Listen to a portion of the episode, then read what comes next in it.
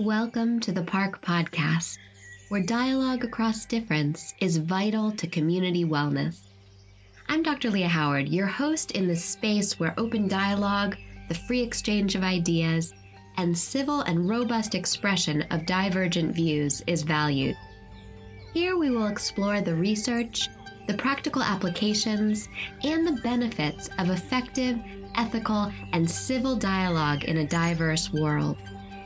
We hope to model respectful conversation that accurately and authentically frames contentious issues, hoping to reach an ideologically diverse audience.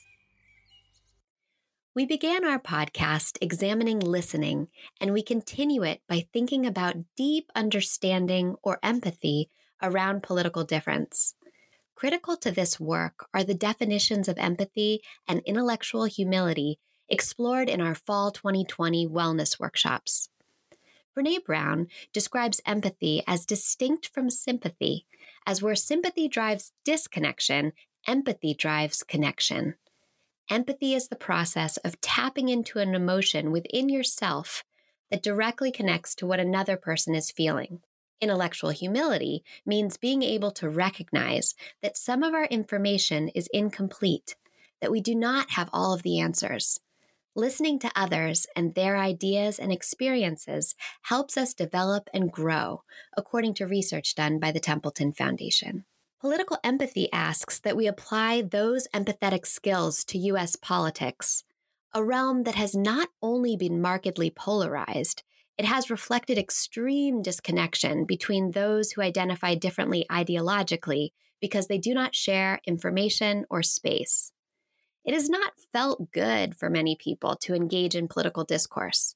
Social media has raised the temperature, politicians have used harmful rhetoric, and public distrust and confusion have grown over the difference between facts and opinions.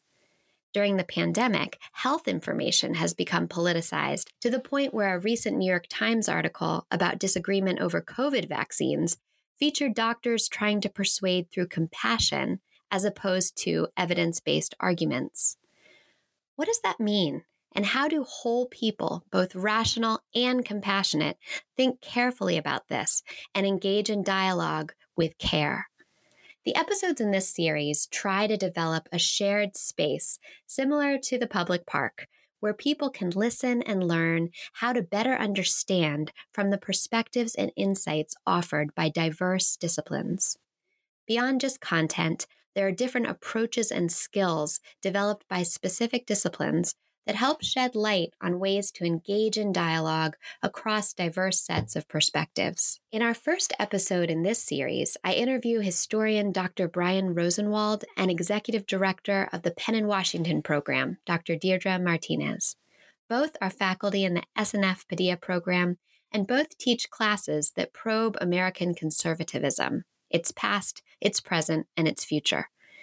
They talk about the work they're doing in their classrooms and beyond to help students develop deep ways of thinking and acting that foster political empathy as a skill which seems vital to the health of the U.S. Democratic Republic. Welcome to my guests, Brian Rosenwald, a scholar, instructor, and author who teaches the SNF Paideia designated course American Conservatism from Taft to Trump, and Deirdre Martinez, the executive director of Penn in Washington, who is co teaching the SNF Paideia course The Future of Conservatism and the GOP in the fall of 2021. Brian, Intellectual humility asks us to acknowledge that some of our information may be incomplete.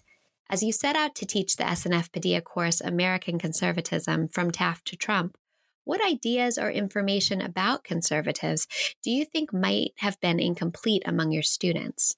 What were you trying to fill in or augment?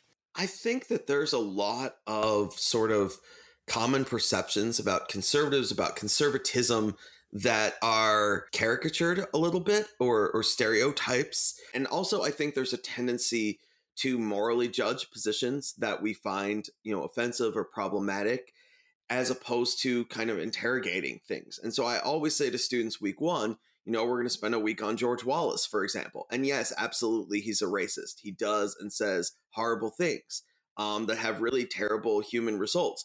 But it's more interesting to try to understand why people are subscribing to him, why he's popular, why that that's resonating, um, as opposed to just writing him off. We we can we can acknowledge the moral component without just you know kind of stopping our inquiry there. And so I try to promote really digging into things.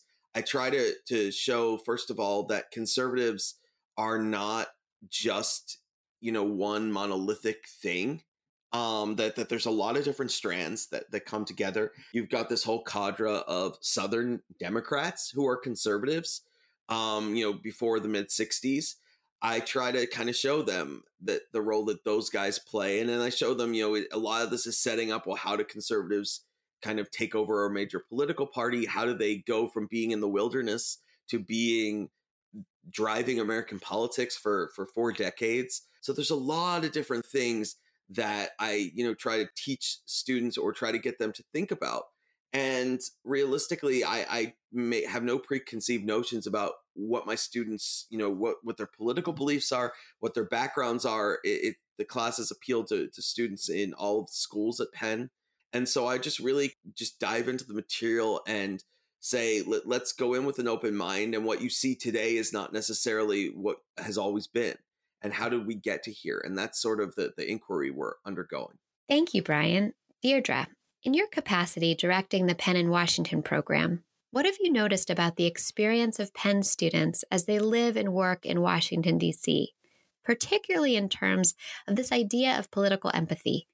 Has their experience taking courses and working on their internships revealed areas where their political information about others is incomplete?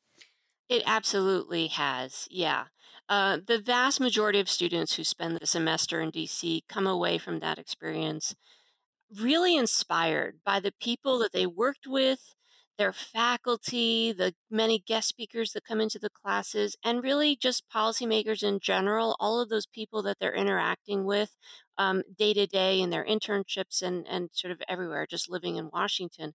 And I'm talking not just about people who share their own ideas, I'm talking about people across the political spectrum. Um, the idea that you might get if you only watch one kind of news source, that your side is right and the other side is unhinged, it really isn't so black and white when you're surrounded by people who are committed to public service and who genuinely are in Washington because they want to make the world a better place. And you might disagree with how they want to make the world a better place, but you know that you sort of share the same sort of goals, right? And there are, are, of course, huge differences between parties and factions within parties today. But there are more people who just want to get the work done than you might think. And getting inside that DC bubble, um, this is a surprising discovery for most of the PIW students. Wonderful. Let me turn back to you, Brian. One unique aspect of your course that students have commented favorably on was the series of guest speakers. This included diverse figures such as former U.S. Representative Carlos Curbelo, former Director of the Office of Public Affairs, Department of Justice, Sarah Isgur, political commentators S.E. Cupp and Amanda Carpenter. These folks clearly represent a wide range of conservative views. Can you explain how you intentionally structured the course with content, guests, and even TV shows that gave students a more nuanced view of conservatism? How does having a more complex understanding of conservatism foster political empathy? Well, the, the first part uh, of that, in terms of diversity, I set out this year um, knowing that we would be online, that we'd be teaching on Zoom. Sort of said to myself, is there a way I can add value to this um, and take advantage of being on Zoom? And so doing, you know, multiple guest speakers was one way of doing that. And I, I think, it, you know, it, it's so easy to fall into traps of saying, well, you've got like a never Trump camp or an anti Trump camp and a Trump camp in the Republican or conservative, you know, movement or party. I try to bring in diverse people because I don't think that that's true in terms of, of one stripe or another. And one thing, obviously, I don't think it's a huge secret to say that that most Penn students, most college students tend to lean more left than right. And so I always think, you know, I've always felt that it's important when teaching this class to bring in authentic conservatives, smart people, thoughtful people, people who are young, and that, that come in and say, you know what, you're right. It, it, LGBTQ rights are important. or climate change is important, but here's why I'm a conservative. Um, and, and that that have kind of heterodox views because I think that it, it, it punctures um, any stereotypes that there might be about conservatives and does foster a, a sense of you know I think that that one of the biggest problems in our politics today is the sense that we're so far apart, that we're so fractured, and when you bring these speakers in and you see them agreeing with the students on, on, issues or saying things that I think the students wouldn't expect from people right of center, it, it also helps to get you know students to understand that you know when we get beyond the elected classes, people currently in office, there's more in common maybe than there is that isn't in common. And so I, I try to do that with the guest speakers. Now, in terms of weaving together different types of sources, different ideas, I think it's really important to understand that our understanding of conservatism has been oversimplified to some extent. And that, yes, you, you have social conservatives who have one set of goals, you have libertarians who have another set of goals, you have defense conservatives, or, or for the bulk of the, the history of the class, anti communists. Understanding how these groups kind of stitch together is really um, important. Oh, that's amazing to hear about. Thank you. And Deirdre, as you gear up to teach the SNF Paideia course, The Future of Conservatism and the GOP in the fall, the first Penn in Washington course to be held also on Penn's campus, you'll not be teaching it alone, but with Penn alumnus Evan McMullin, a Republican who ran against Donald Trump for president in 2016 as an independent. In a video for the course, he used the term principled conservative to describe his views. Can you talk about what you're anticipating from the course in terms of the content and how the course reflects SNF Paideia's commitment to dialogue across difference? Evan and I are so excited about doing this course, and it really does line up so nicely with what SNF Paideia's goals are. Um, one of the, I would say, the defining characteristics of the PIW courses is our focus on the moment we are in. For example, the first time we offered balance of power was during the Obama administration, and there was a lot of talk about whether he was overreaching on issues like deferred action for childhood arrivals. And of course, every year since then, we've had a completely different set of questions about presidential power. For the conservatism course, the conversation right now is about this insurgent faction within the Republican Party and how traditional conservatives are going to respond to this very real threat both to their party and to democracy. So, to try to understand what's happening, we're going to have lots of conversations with people across, particularly the right side of the political spectrum, which for many students will be the first time they engage face to face with people whose political philosophy is so different from their own. What will become clear to students is that the questions we're asking in class are the same questions that conservative leaders themselves are struggling with. How do they define modern conservatism? What does it mean to be a conservative today? How do you address historical racism in the Republican Party? How does a philosophy that discourages change change? So to me, that's very humanizing. And, and then for as for the actual coursework in a variety of ways, we're going to ask students to take these ideas apart and find the elements that are perhaps shared across the political spectrum. So as students break down these ideas, they'll be comparing them to their own ideas about democracy and the role of government, which is really useful on its own. But I think importantly, we'll let them see the connections between their ideas and others. Building off what Deirdre says, Brian, what skills are you teaching in your course? How is their discovery of American conservatism developing ways of thinking and dialoguing with others? The students we spoke with from your course all expressed a greater sense of tolerance for listening to people with different viewpoints, which they said you model to them in the class by having constructive discussions with people of widely differing views. Tell us more about how you teach these skills to undergrads. I think that teaching history, um, you, you always go in with two goals. I think that one of the popular misconceptions um, about history, one of the reasons that history has become so fraught uh, and political, is that you have a huge segment of Americans that think that teaching history is about teaching facts and names and dates. Um, and I don't believe that. I think that you want to lay out the history, you lay out what happened, you have that as part of your inquiry.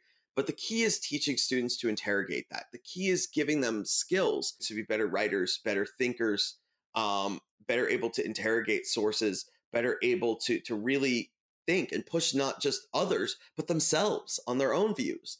And so I try to model that. I, I say to students week one, they're you know feel free to say anything. You can challenge anyone in this room, including me, um, as long as you're respectful. You know, we want to have a respectful conversation. And often the best conversations are when we disagree. It used to be that there was much more heterodox living where you might disagree fervently politically with someone, but you were in an Elks Lodge together, or you were in a bowling league together, or you went to church together. And we're seeing so much less of that. Uh, people are living much more in bubbles where if you look at neighborhoods the, the new york times did this really cool thing um, zip code by zip code after the election where you could see vividly that so many of these zip codes were like 95 to 5 um, in terms of the presidential vote one way or the other or you know 85 to 15 they, they were overwhelmingly one-sided um, and people are living around and interacting with only those who agree with them. And, and so they, they're kind of othering people who, are, who don't fall into that camp. And there, there are things that are going to make it harder to have a dialogue. Obviously, you know, the, in the wake of the election, it, it's hard to have a conversation with someone who says, no, the election was stolen, you know, the, when there's no basis in fact for that. You know, we have to be able to agree on a common set of facts to then debate ideas. But I want to teach my students that – if you can get that shared set of facts, if you can talk to people who disagree with you, maybe you can find common ground or at least understand where they're coming from. Brian, that's excellent. I want to push you on that one last point there. As a scholar yourself, how do you teach or try to grapple with the beliefs among some Trump era conservatives that may run counter to evidence? You mentioned one just a minute ago, the big lie, for example, around the election of 2020 and even though all evidence proves conclusively a Biden win, some people believe the opposite. The embrace of conspiracy theories like QAnon or alternate facts, the, the desire among Mitch McConnell and Kevin McCarthy not to investigate January 6th insurrection, even though they expressed outrage about it in the days afterwards. So, how do you balance the desire to compassionately understand people that hold these views with the scholarly imperatives to use evidence to build arguments? And so, what skills are you teaching here? I've grappled with this a lot over the last year because I taught Introduction to American Politics in the fall. And after the election, especially, I was very outspoken with my students about saying, um, look, the facts and the evidence are this and we've never seen this you know we go back to 1800 and you know john adams and thomas jefferson and the peaceful transition of power is the hallmark of american democracy. It is the bedrock. Without that you don't have anything else. There, there are certain lines that you can't cross and that as a scholar it's very important that we stay in the world of facts and we stay in the world of evidence. Wonderful. Thank you Deirdre, I want to ask you the same question that I asked Brian. How do you extend respect and understanding to conservative thinkers who have beliefs that run counter to evidence? How do you teach students to approach interactions with individuals whose views might promote misunderstanding? I'm going to agree with Brian that this is a really hard question. Um, and I think it's also important to note that there are two categories of people in your question conservative thinkers, and people whose beliefs run counter to evidence. There are people whose beliefs run counter to evidence across the political spectrum, but in the past they haven't had this kind of power in their party that we're seeing today. There are also plenty of conservatives who follow the evidence. So that's an important first step that we shouldn't lump folks into a category too quickly. For this course, you know, we're going to borrow some of Adam Grant's really good ideas from Think Again on how to talk across differences and how to be thoughtful about how to engage people with whom you strongly disagree. Um, we do a lot of that, uh, you know, in the Penn in Washington program overall. But I will also say that when we're talking about what the conservative position should be on a particular policy issue, for example, that work has to be based on evidence and facts. Conspiracy theories don't get the same weight as facts when it comes to important decisions that impact millions of people. Deirdre, public service has long been viewed as a career track avoided by young people.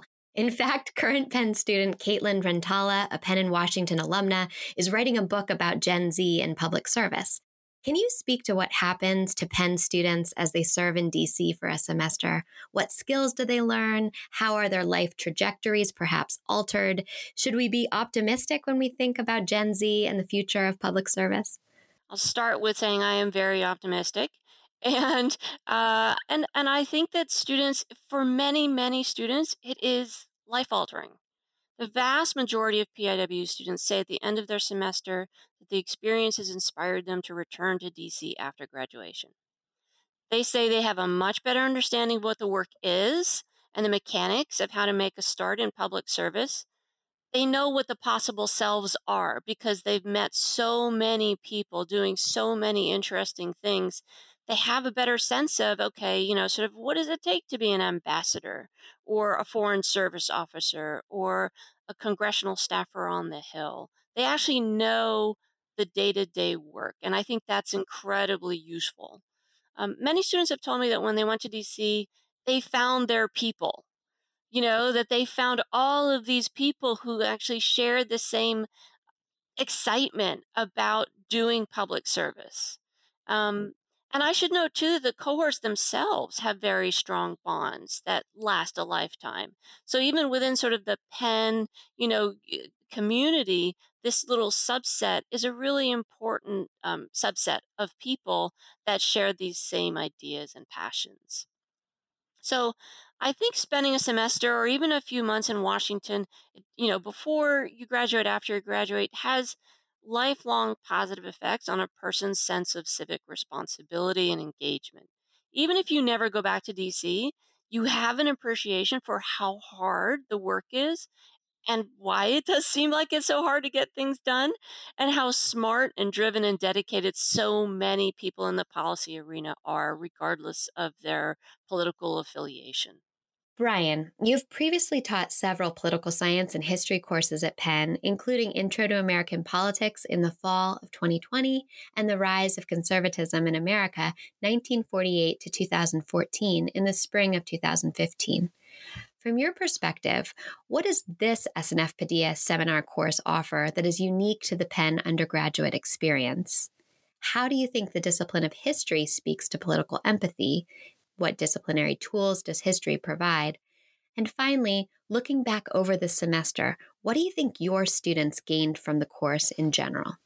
Idea and the ethos uh, of having dialogue is really something that's unique to Penn at a time when in higher education there are debates about, you know, where should lines be drawn? Is it just someone being offended by something?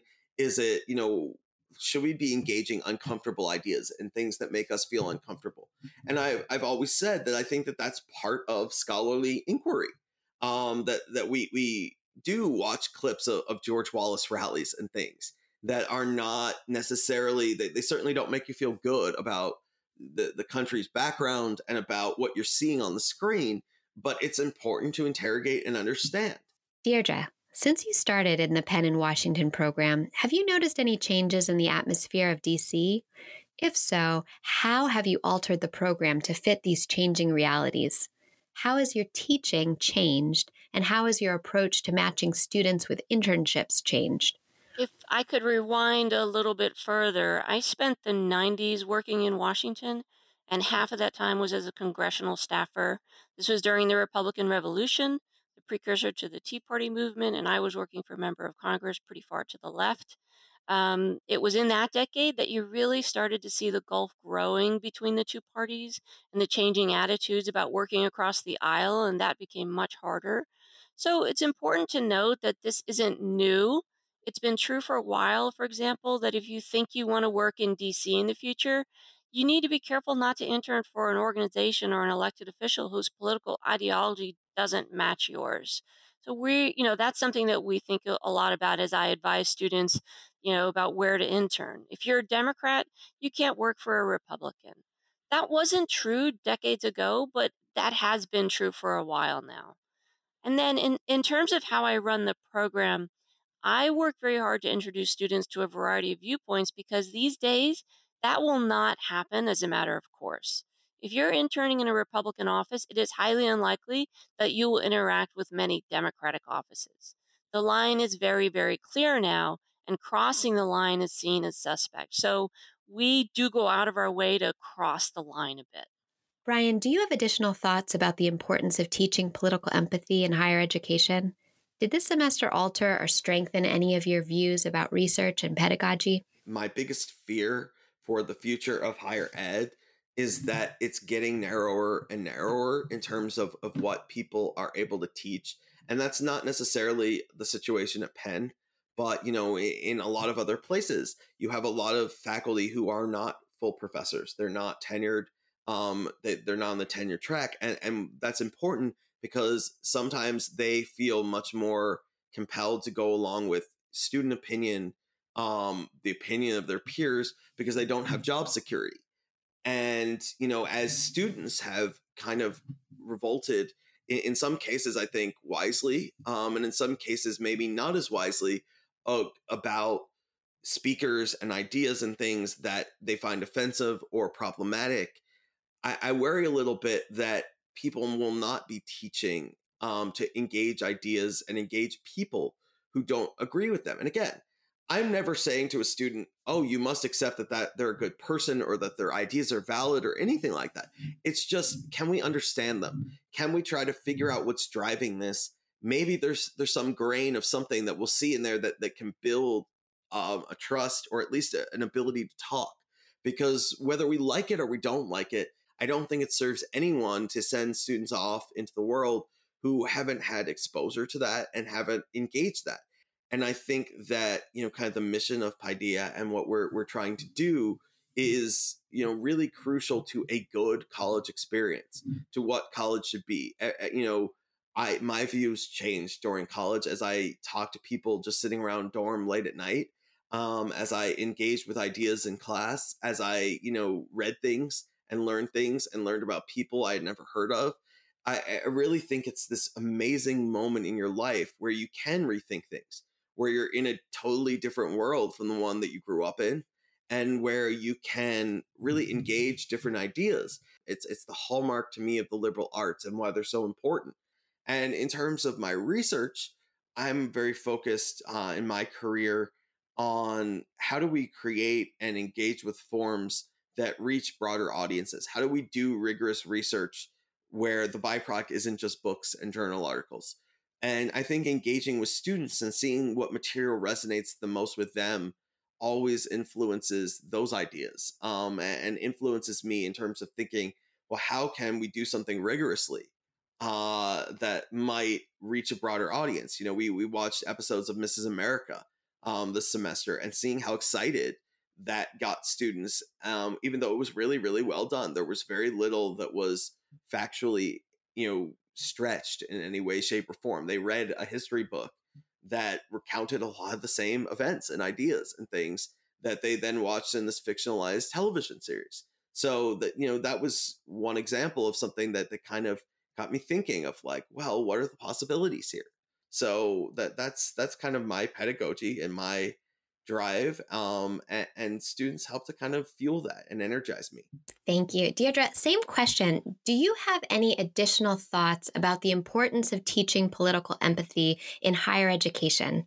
As you map out your course for next semester what are you thinking about in terms of your own research and pedagogy as viewed through the course the future of conservatism and the gop when i'm thinking about programming for piw and teaching piw courses in the back of my head, I'm always thinking about what skills someone needs to work in Congress, just in case we manage to nudge them successfully in that direction. Good policymaking requires a diversity of views. I have seen legislation pass, and we all have, that didn't have that input from the minority, and it's just not as good. Having someone question your position is a good thing. And so finding ways to engage in those debates fruitfully is just critical. On a more practical level, I'll give you an example from someone I know who's a senior staffer for Senator Toomey, who's a Republican from Pennsylvania. He says that at the end of the day, Senators Toomey and Casey, who's the Democrat Democratic senator from Pennsylvania, share the common interest of doing what's best for Pennsylvanians. And whenever possible, they find ways of working together. You don't really hear that on the news, right? But if you are overtly hostile to anyone from the opposing party, you can't do that kind of work. My old boss in Congress, Xavier Becerra, who's a progressive, used to have dinner with Dana Rohrabacher, a Republican. Hillary Clinton's appointments with Newt Gingrich always went longer than scheduled because she so enjoyed speaking with him. It's important to be open to other ideas and to look for common ground. And that's not easy, but it's the smart move. And I do think students get that from the Penn in Washington program, or at least I hope they do. Thank you, Deirdre and Brian, for joining us today.